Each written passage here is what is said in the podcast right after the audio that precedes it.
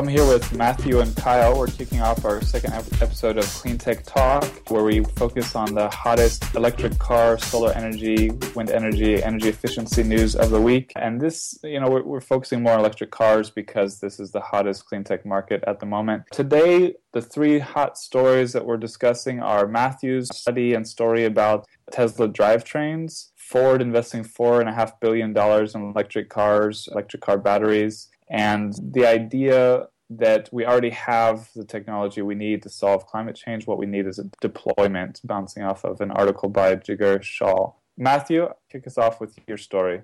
Sure. And I guess this is the segment where I explain to listeners that I'm not some sort of horrible Koch brothers uh, ogre. I'll outline the background of the story here about the finding from uh, some Plug in America data that probably uh, two thirds of the earliest Tesla Model S drivetrains, the 2012 2013 model years, uh, that those would be likely to fail in 60,000 miles. I'll give a bit of thoughts about that and then I'll suggest there's a Freakonomics kind of a twist to the story, which would be unexpected but most likely, you know, pleasant for Tesla supporters. And so to give some background, the idea for the article came earlier this year when Consumer Reports dropped the Model S from its recommended vehicle list, said it had below average reliability despite the P85D scoring a better than perfect 103 out of 100 in their road tests. And Elon Musk had tweeted, and I think Tesla had put out some information subsequently saying, you know, there were some known problems in older vehicles, and those had long since been resolved being a data kind of a guy, I was curious to see if we could track that kind of improvement. And so I was able to find this Plug in America data. And almost 400 Model S owners had filled the survey in. But unfortunately, there wasn't that much data for 2014s and 2015s. So instead of a title like, you know, Quantum Leap in Tesla Quality over the years, the headline became sort of two thirds of earliest Tesla drivetrains will need to be replaced in about 60,000 miles.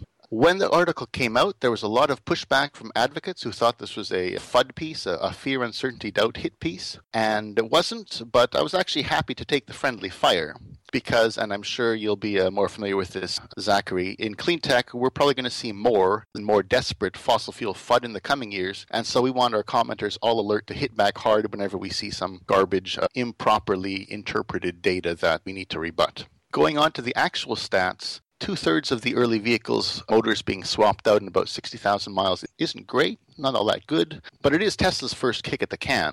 And it's worth remembering that although Toyota is lauded today for having you know, laudable quality, their quality was actually pretty laughable when they started. Saying car had Japanese style quality used to be an insult, not a compliment. And for the company, their gross margins per vehicle should give it a great financial buffer. And of course, there's no doubt that uh, Tesla has resolved the issues by now turning to the Freakonomics twist on this is that surprisingly, Tesla supporters will probably want to hope those statistics are correct, that the drivetrain was a little bit prone to failure early on.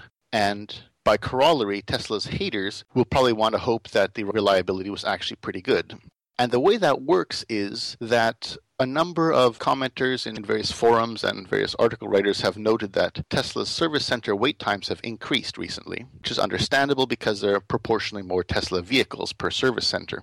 And that could mean that Tesla's underestimated what needs to spend on deployment of service centers. Not a big deal because Elon could probably raise a billion dollars at a dinner party, but it would be a bit of a distraction. Now, Tesla fans would actually want to hope that this particular failure mode was reasonably prevalent, that there was an Achilles heel, perhaps, for this one particular component, because that would mean that if these service center visits are dominated by people requiring this motor swap, then wait times will start to decrease once Tesla's gone through the pig and the python, this one little slug of weaker components that get replaced by the redesigned ones. As a result, you'd expect that after this little interruption, maybe it spans a few months or something, smooth sailing for Tesla and you know continued customer satisfaction in the very high 90s, establishing further records for length of customer satisfaction and so forth. On the other hand, if the data that Plug in America collected vastly overestimated the number of problems, and if quality has been reasonably okay for all of the components, that would mean Tesla's underestimated how many service centers it needs and will actually need to really ramp up the build out of those in order to keep customer wait times down, keep satisfaction high. And that would mean that problems would be likely to get worse before they get better in terms of this wait time because it does take time to train up new people, to buy new facilities, and so on and so forth. And if that takes too long, that could actually hit customer satisfaction metrics and cause the brand to lose a bit of its luster.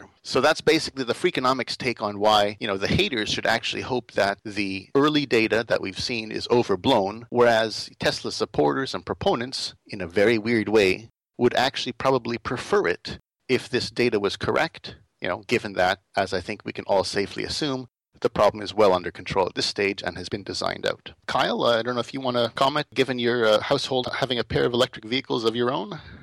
Yeah, for sure. We actually have a Tesla drivetrain in our Mercedes B Class electric. And we've had a few little updates that were required for that. You blasted a lot of information out about the article right now, and I think it was a really interesting article. I think your analysis was really, really solid, but I think, like you mentioned, there's an obvious bias built into the respondents in that survey to Plug in America there. So I think that's challenging to put a lot of credibility behind, especially when you scale it up to you know the full amount of, of Model S's out there. So I think that was a little bit tough for me to swallow. And I think I'm in the same pool. Like I hope that there were some early issues with the Model S that have been worked out. And I know Zach's got some information on that, which he can dig into um, in a minute here. But I think with the service centers, that one's a little tough for me to wrap my mind around without more data specifically about what folks are going to those service centers for. I know there's an annual service for Teslas. It's not required to maintain the warranty like a lot of dealerships will do in the, the traditional dealership model, if you will. Specifically for this survey and the analysis, I'm not clear on the analysis method and whether that was designed specifically for internal combustion vehicles. They are more complex. They have something like 650 components in the drivetrain, whereas an electric vehicle, you only have a handful. And so, a single failure or a single issue in an electric vehicle could cause the entire drivetrain to fail. So, it is more critical that we identify those early and replace them, which is what it sounds like Tesla did. But similarly, electric vehicles, because they are more simple, it's a lot easier to swap out a motor. There's not a full engine built around it, it's not surrounded, all these other things bolted on like a gas engine will have. And so I think it would be a lot easier to swap out that full motor than it would to change like a water pump or a bearing in an internal combustion vehicle. I would want to drill into to that. Uh, but my overall take on it, I think it was an interesting angle on what's there. But for me, I'm not sold on two thirds of all the vehicles are going to fail within 60,000 miles. Uh, definitely want to see some more data and hoping that Tesla will release that. And I know you were pushing them to get some input for the article. Zach, do you want to talk a little bit more about the specifics on the motor? I know you've done quite a bit of digging on that. Yeah, well, I think there are obvious limitations with the methodology because, you know, there's the self selection, self bias issue. I don't really know how Plug in America conducted that, but based on what I follow in the industry, I would guess that a lot of people who had issues knew about the survey, whereas a lot of people who didn't didn't know about the survey.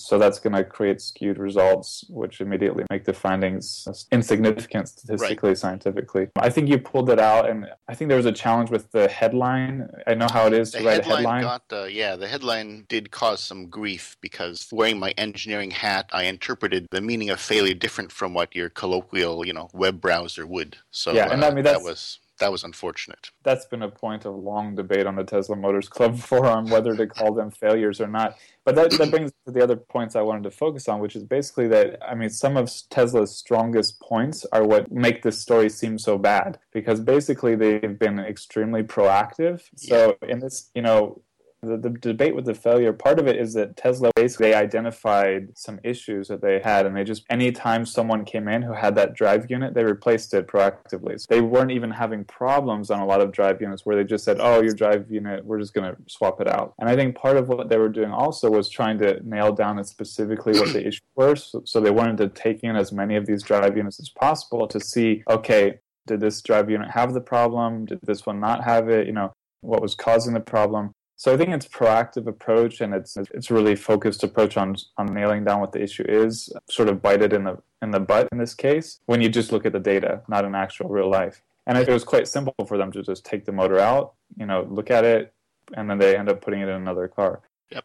And then also I read through a lot of the comments on your article, which provided me with some interesting things to talk about. One was this noise. If a normal ICE car, gasoline car, had such a noise appear, you know, the manufacturer most certainly would not replace anything for you. it, would, right. it, would, just, just be like, hey, this is what happened, sorry. And yeah. also because they're noisier, the driver probably wouldn't even notice the noise. So um, because, you know, gas cars just make more noise. So I think that again is a positive feature of Tesla that ends up looking like a strike because um, they're they're replacing. And I think there was one comment on your site there that said that this was an issue they had with Tesla that they wish Tesla wouldn't, or maybe it was on the forum, I don't know, but they wish that Tesla wouldn't respond to customers so generously. Proactively, really, yes. Yeah, and would just say like, look, you have to live with it um, because it puts a lot of challenge on a growing startup. But getting to the specifics, this issue has come up on a number of conference calls, and Elon has been really specific about the issues. So with the really early cars, there was like loose wiring, and they just, you know, they, they were they were new to the business, and they had loose wiring, and they they realized, okay, we have to fix this. They had noise due to improper lubrication in the bearings, which basically this was like really minute difference in how much lubrication they put in but they just realized that they had to put a little bit more, like a really, it's it's it seems ridiculous, but um, they just had to put like a had to set the automatic filler for because originally they were doing them manually, and then they switched to automatically, and they just had like a tiny bit too little, so they realized they had to put more in. And I think that was one of the cases where they just took all of the drive units that were in that series and they replaced them so they could put more lube in. And then improper gear shim was uh, something with a few thousand uh, units where they replaced. But I mean, in the end, it comes down to I think what Kyle said. Can we extrapolate from these? I I tend to think we can't. I think there are very specific issues that Tesla identified and fixed as soon as possible. On the other hand, I mean, they are growing pains from Tesla being new to this business and just learning things. And you know, the question is, how many things are there like this where Tesla has a small problem because they're new to it and you know how many cars will this really affect? Is this why there's overload at the service centers right now? Because there are a lot of little issues that people need fixed. I don't know. I mean it's still an interesting ongoing topic. The headline is jarring especially when it gets picked up by big media outlets who don't understand the context but um, yeah. Yeah, so I am in touch with uh, Tom Saxton, Chief Science Officer for Plug in America. He was quite intrigued by the data, and they had another 50 owners submit their uh, information, and, a, and a, a, large number of owners update their information, which is very cool. He's uh, happily crunching the data right now. One point, it is a risk that there's selection bias in terms of the users who did submit uh, information. It is perhaps worth noting that almost no one, I think it, would be like less than a percent, uh, reported any issues with their Tesla batteries, which are, I guess, metaphorically uh, bulletproof, maybe even physically bulletproof with a titanium shield. And uh, as well, there were a bunch of about 500 Leaf respondents, and uh, maybe a percent of those guys had also reported issues with their batteries. Nonetheless, it is early data, and I'm looking forward to being able to, I guess, redeem myself in the eyes of many by having that second article, which can say when the data comes in, you know, from 2013 to 2014, Tesla problems for this particular component have dropped, you know, 50% or 80% or whatever the number may be. I'll keep you guys posted uh, as to how that develops. Yeah, I mean, you could do a piece on the batteries. I mean, that's that is interesting because that's the piece of the electric car that people are most concerned about not right. doing well. So I think yes. that's really positive. Yeah, positive I'll be trying feedback. to loop that in for sure. Yeah.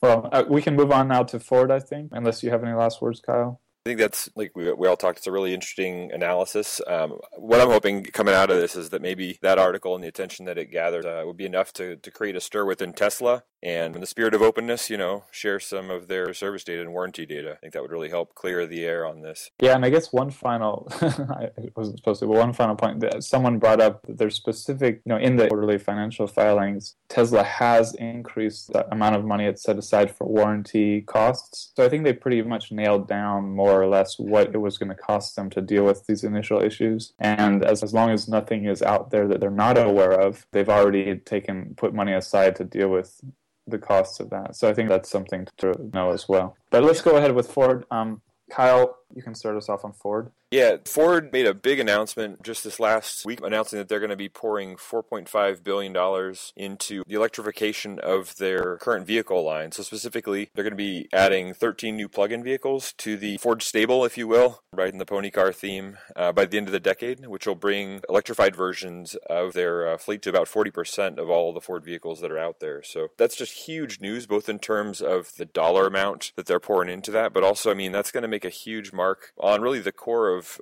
U.S. auto sales. Ford is one of those brands that known for trucks. They're known for workhorse SUVs, and a statement like this, financially just pouring a ton of money into the electrification of that fleet, is really exciting to me. And then on top of that, there were two updates that I think might even be maybe they're not more exciting, but just because they're more tangible, pretty exciting. Ford announced extending the range on their Ford Focus Electric uh, to about 100 miles, and they're adding uh, much needed fast charging. I've driven the Ford Focus Electric. It's a, it's a fun car to drive. It actually feels really solid, and it's gotten a lot of positive acclaim for the drivability and the actual the handling of the car. People like the car itself, but it's had a couple limiting factors. The the number one being the range of about 72 miles. Um, I recommended a friend of mine purchased this. He had some sizable rebates from his employer, specifically with Ford for the uh, the Focus Electric, and so my two points for him were hey, it's a range limited car, so you only have 72 miles, which is really below the standard for, for the current generation of available vehicles in that price range of about 85 miles. Um, and then the lack of fast charging. I don't think that's a showstopper for somebody who's just using it to commute to work and back. But for my wife and I, I mean, we've kind of li- we've really lived through that where our Mercedes B Class electric doesn't have fast charging. It actually has a very inefficient rate of consumption of the battery, and so it's not really something you can take on a full day trip out and come back without needing a full four or five hours or, or more of charging at level two. Whereas our Leaf goes the other direction. It's a more efficient car, faster to charge in terms of uh, how much range per hour that it can add, and it has fast charging. So it's a bit more flexible. And so these additions to the Focus Electric really get it back up to what I would call kind of the current baseline for electric vehicles that are out there. But personally, I was really expecting 200 mile EV from them. And, and so it feels like they've hopped up with the, uh, the new Nissan Leaf 2016 with the 30 kilowatt hour pack. They've hopped up to kind of that level level with the 100 mile threshold, which is great, but it doesn't feel like enough to me. I mean, in just a few weeks here at CES, GM is going to announce, we expect them to announce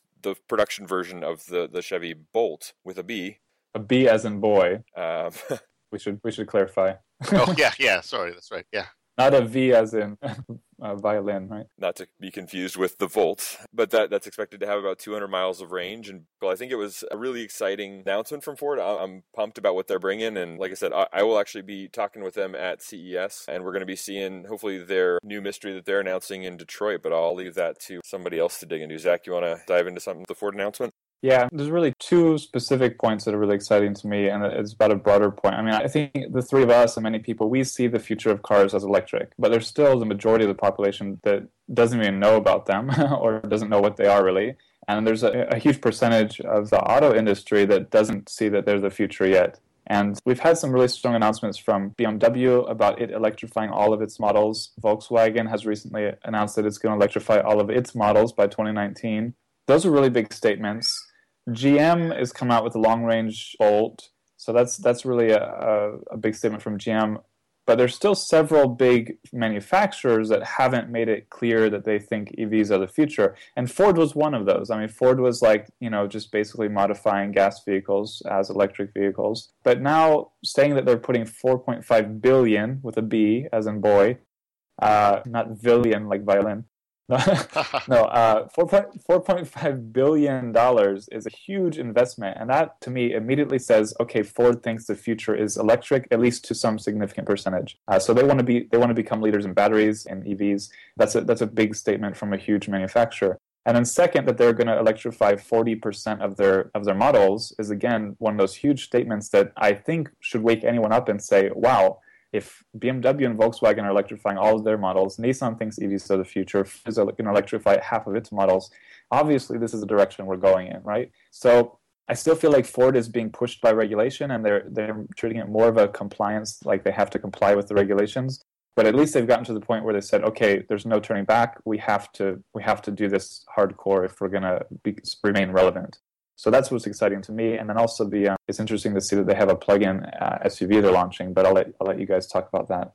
Sure. I guess for me, the most exciting part of, of this is that, as you mentioned, you know, with VW and BMW saying that they're going to have plug-in options on all their models, and with Ford here, even Ford, which is sort of a more uh, working class kind of vehicle as opposed to, well, especially as opposed to BMW, if 40% of Ford's models have plug in options, then there's got to be a tipping point somewhere where sales staff at dealerships will have to bother learning about them and learning how to sell them. So, that to me is the most encouraging aspect.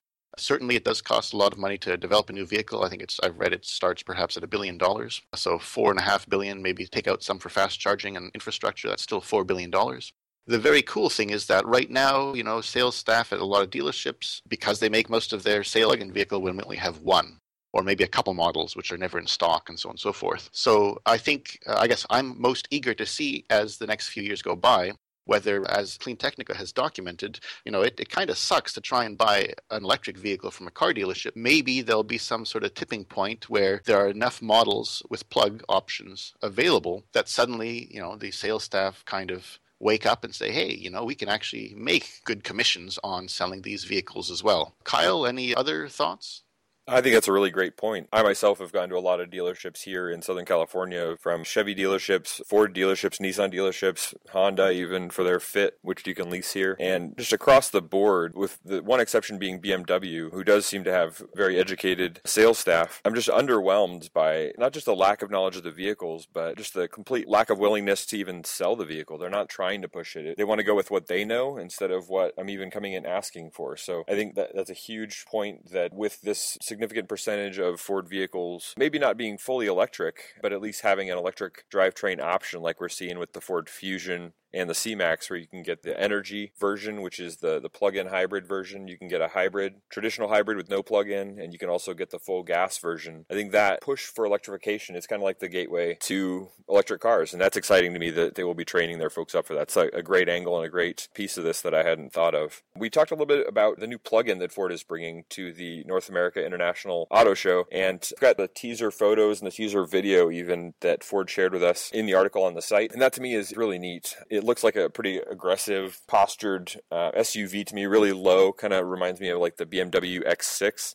I was a little bit bummed when they showed the charging port because it is only a J1772, which to me means no fast charging, which also means it's not just an electric vehicle. So I definitely lean towards the plug in hybrid for that new announcement they're going to be showing off on January 11th there in Detroit. A little bit of a bummer, but along the same lines what we talked, it's a good step in the right direction. And with Ford being such a big brand, I can't wait to see what that looks like and how consumers respond, and especially announcing it in Detroit, which is like this the hub of American auto manufacturing, or at least it is today. I'm expecting a shift to Nevada and California, as we're seeing with uh, Tesla and Faraday Future. Ford is, is actually actively working to get developers to develop apps for the car, which I'm personally not a big fan of. I think it would be neat to have the car have a certain suite of functionality in built in apps, but I don't really want developers to be able to develop for my car and have users browsing through like a Ford app store. That doesn't feel like a good blend there but I'm excited to see what they're going to do with that. There were some neat ideas like parking spot finders, leveraging data aggregation for parking spot finding. So if Zach had already driven by, you know, Main Street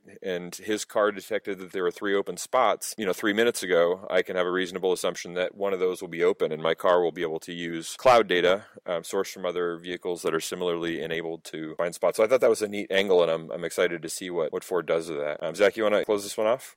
Yeah, well, I was just going to bring up. I mean, Ford. Nobody really talks in a in a real enthusiastic way about Ford's EV approach because it's not a very inspiring one. Because they basically have just been slightly modifying gas cars to be EVs, and in some ways making pretty uh, disappointing compromises with trunk space or seating space. So that's what they did with the Ford Focus Electric, the Ford Fusion Energy, the Ford C-Max Energy, and I think that's turned a lot of EV writers off to Ford on the other hand, it's a somewhat sensible approach, and they, and there's certain aspects of it that are really sensible because you know if they don't feel like uh, long-range affordable electric cars that are really competitive are available yet, and nobody really does because there aren't any available. Tesla's planning one in two years, GM next year. Then a small step approach to getting into the market makes sense.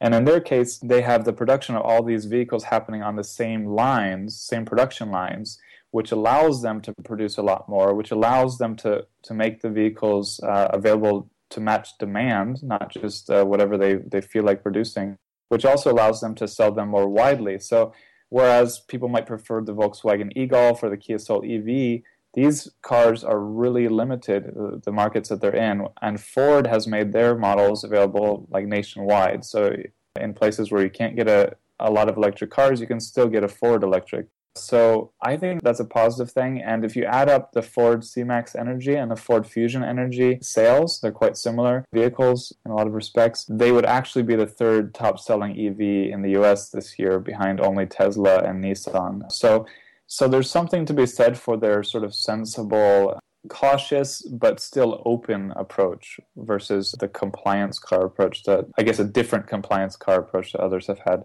But anyway, that's enough with Ford. I'm I'm happy to see that they look to get really serious about them. I'm happy to see that they're going to announce another plug-in uh, vehicle that they will probably sell nationwide and will sell pretty well, even if it's a limited range plug-in hybrid. The last story. So during the climate, during the, the COP21 in, in Paris, the big climate conference, Bill Gates uh, and then separately, James Hansen, a leading climate scientist, former head of climate science at NASA, they came out with a push for nuclear and breakthrough energy solutions. Like we basically arguing that we don't have the solutions yet, we need breakthroughs in energy. And that really ticked off a lot of people in the solar and wind industry because we do have the solutions. We have we have solar, you know, so we have study after study that, that have shown that we can power the world with at least 70 or 80% renewable energy, but some studies have found 100%. Some researchers based out of Stanford, Mark Z. Jacobson, who's a leading researcher on renewable energy, they've investigated the 15 minute by 15 minute electricity demand needs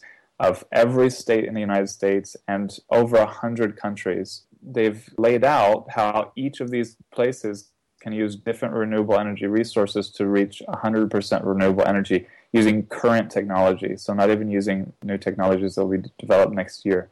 So, that's showing that it's possible, despite what Bill Gates and James Hansen have argued. And then, secondly, the bigger piece of that, I think, is that solar and wind have become the most cost competitive options in a lot of cases. So, if you look at levelized cost of electricity from various sources, wind is the cheapest uh, on average, only trailing energy efficiency if you want to count that. And solar is cheaper than natural gas and coal and nuclear in, in a lot of cases, in most cases. So utility scale solar. So we already have solar and wind being cheaper in a, in most places, I think, and also capable of you know providing electricity for almost all of our needs, if not all of our needs. Uh, combined with uh, other renewable resources like hydro, geothermal, biomass, and perhaps a bit of storage. So that's the general story. Jigar Shah, who's founded Sun Edison, he's a leader in the solar energy industry, wrote an epic piece countering Bill Gates on LinkedIn, and he asked us to repost it on Clean Technica, which we did we got a lot of a lot of traffic.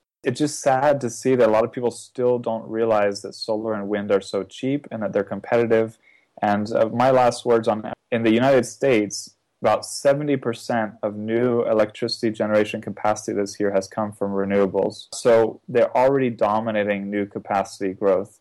The thing is, it takes a long time to replace the, the large electric power plant network. So it's going to take time to change the generation profile, but they're already the leaders in new capacity in a lot of markets.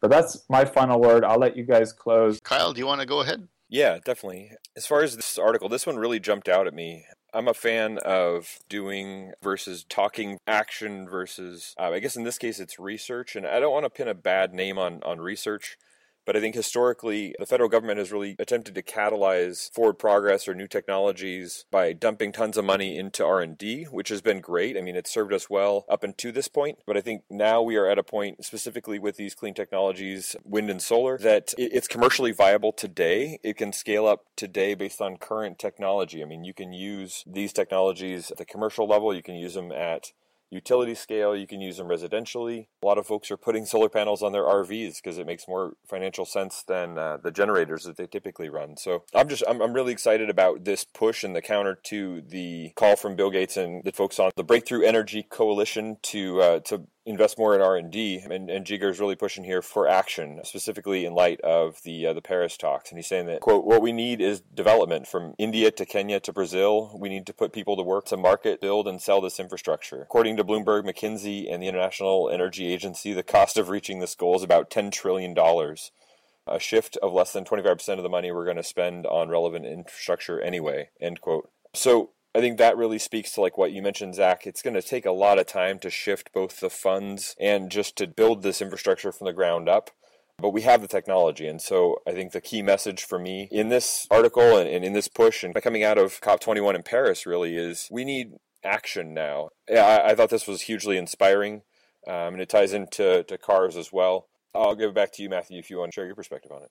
Sure, I guess, uh, and I can I can ruefully say this, having been in that industry. But if if research gave you commercialization, then everyone would actually be driving fuel cell cars by this point. Uh, but of course, it's not research; it's deployment, as Jigar has mentioned, and as uh, as Zachary has uh, reaffirmed here. I think there might be a blind spot in terms of software guys who think about energy systems. And there are a lot of guys on this uh, this dream team here. Scanning through the list, I saw the founders or co-founders of Microsoft, Amazon, Facebook, Salesforce.com, LinkedIn, Sun Microsystems, SAP, and SoftBank. And the beauty of software is that software can scale infinitely fast because it runs on legacy hardware that's already out there, you know, the more than a billion computers, phones, tablets that we've got in the world. But to generate clean energy, you need to build that new hardware. And hardware just doesn't scale the same way as software does. You have to, year after year, continue to drive down costs. I think the solar version is called Swanson's Law, I think. There are these learning curves for virtually every industry. I guess one other point, and again speaking to the cost items that Zachary had mentioned, was that because all of these existing technologies, solar, wind especially, are improving in cost every year, by the time the future technologies that Bill Gates wants to help you know, commercialize are ready, the costs for solar and wind will be all that much cheaper. Just looking at nuclear fusion, I, I do know some folks who work at a Jeff Bezos backed fusion company here in Canada called uh, General Fusion. And their long term goal is to generate electricity for 7 cents a kilowatt hour with a 100 megawatt power plant using a technology that doesn't yet exist many years in the future. But again, solar is cheaper than that already today, especially at the utility rate. And wind is probably half as cheap again. And so it's difficult to see how these things will make a, a big impact in terms of solving the climate crisis, in terms of reinventing our energy systems, when we have the solutions today, which are cheaper than the incumbents in many cases, even before factoring in you know social cost of pollution and things like that.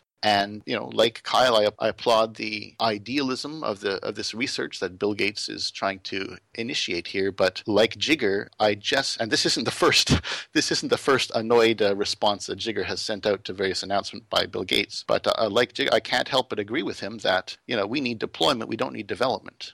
That's my mini rant on this breakthrough energy coalition here. Zachary. Yeah, well, I really love. Yeah, this is not Jigar's first response, he, and I, he's gotten more diplomatic. his his initial responses to Bill Gates were a lot more, I guess, inflamed. but you brought up the list of people behind this, uh, and they're being all in the software industry, and I think it, it, it sort of implicates that there's a kind of echo chamber effect going on, where somebody like Bill Gates thinks that he knows the costs of solar and wind or their capabilities based on research that's probably five years out of date. I don't know and thinks that nuclear has to be developed. And then he informs Zuckerberg, th- these other people in his traditional field, and they think that he's that he knows what he's talking about. Or I don't know if that's what happened, but it seems to be that's what's happening with this nuclear story because you have this conglomeration of software people. You also have this group of climate scientists who are passionate about addressing climate change, but also have the same misconceived notion. And if you look at the price of solar or wind five to ten years ago, it would look like oh, these aren't going to do the job. And if you look at claims five or 10 years ago where they said, oh, you can only integrate 5%, and now people are claiming 30%, a grid operator in Germany who's specifically in charge of integrating renewables says that he can do 70% renewable integration without storage. So that's someone who knows what he's talking about, and it's clearly that they can do way more than 30%. But getting back to the cost, like you said, you know, coal, nuclear, they're at like eight cents if you don't count externalities. They're like at, you know, 20 cents or more if you count like decommissioning costs of nuclear or if you count the pollution costs of coal. But solar, utility scale solar is already at 5 cents a kilowatt hour, which is below both of those, even if you don't count their externalities. Wind, last year in the United States, the average was 3 cents a kilowatt hour, or even under that. I don't see how anything is going to compete with these. I did a really in-depth piece for the Economist Group for their GE Look Ahead website, where I interviewed a lot of solar researchers, and the projection is basically that solar costs are going to drop another 30% by 2030. So I mean, you basically have solar getting down to you know three to four cents. You have wind at, at two to three cents a kilowatt hour. The goals for nuclear, for CCS, carbon capture and storage, for natural gas, they can't even reach what, what solar and wind are projected to, to get to just with a learning curve with no breakthroughs. So I don't see how anyone who knows what, what the story is today can think that there's a, a, faster, better, cheaper approach than a heavily renewables based system. So I just think they're basically working on outdated information, and then that information is getting spread around to people, and people trust you know others without knowing really what the data is. So uh, I, I think that's my take on it. And uh, do either of you want to close out with Arnold Schwarzenegger's take?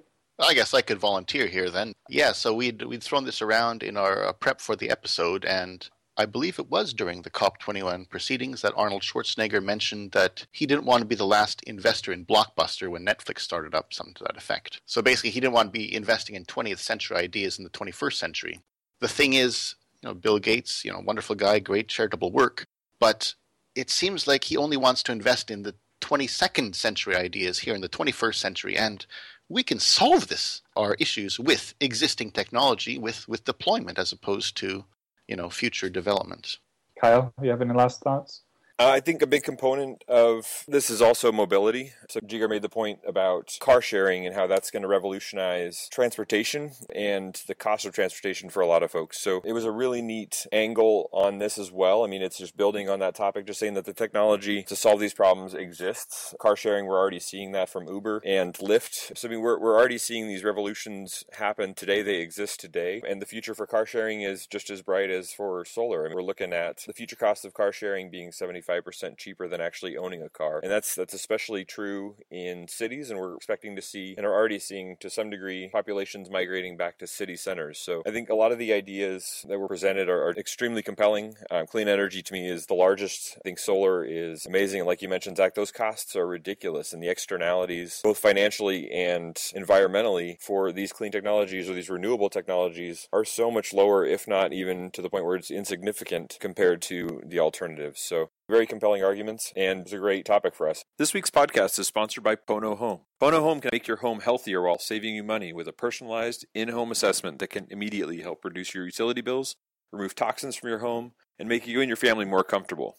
Check them out at ponohome.com. That's P O N O H O M E.com. Alrighty, well, that's it for us this week. These podcasts will be posted on cleantechnica.com and other great clean tech sites like evobsession.com and gas2.org please hop on to your favorite source for podcasts like iTunes or SoundCloud and subscribe to us today. That way you can make sure to get your electric fix every week. Thanks again to my co hosts Zachary Shahan and Matthew Klippenstein, and please come back and join us next week.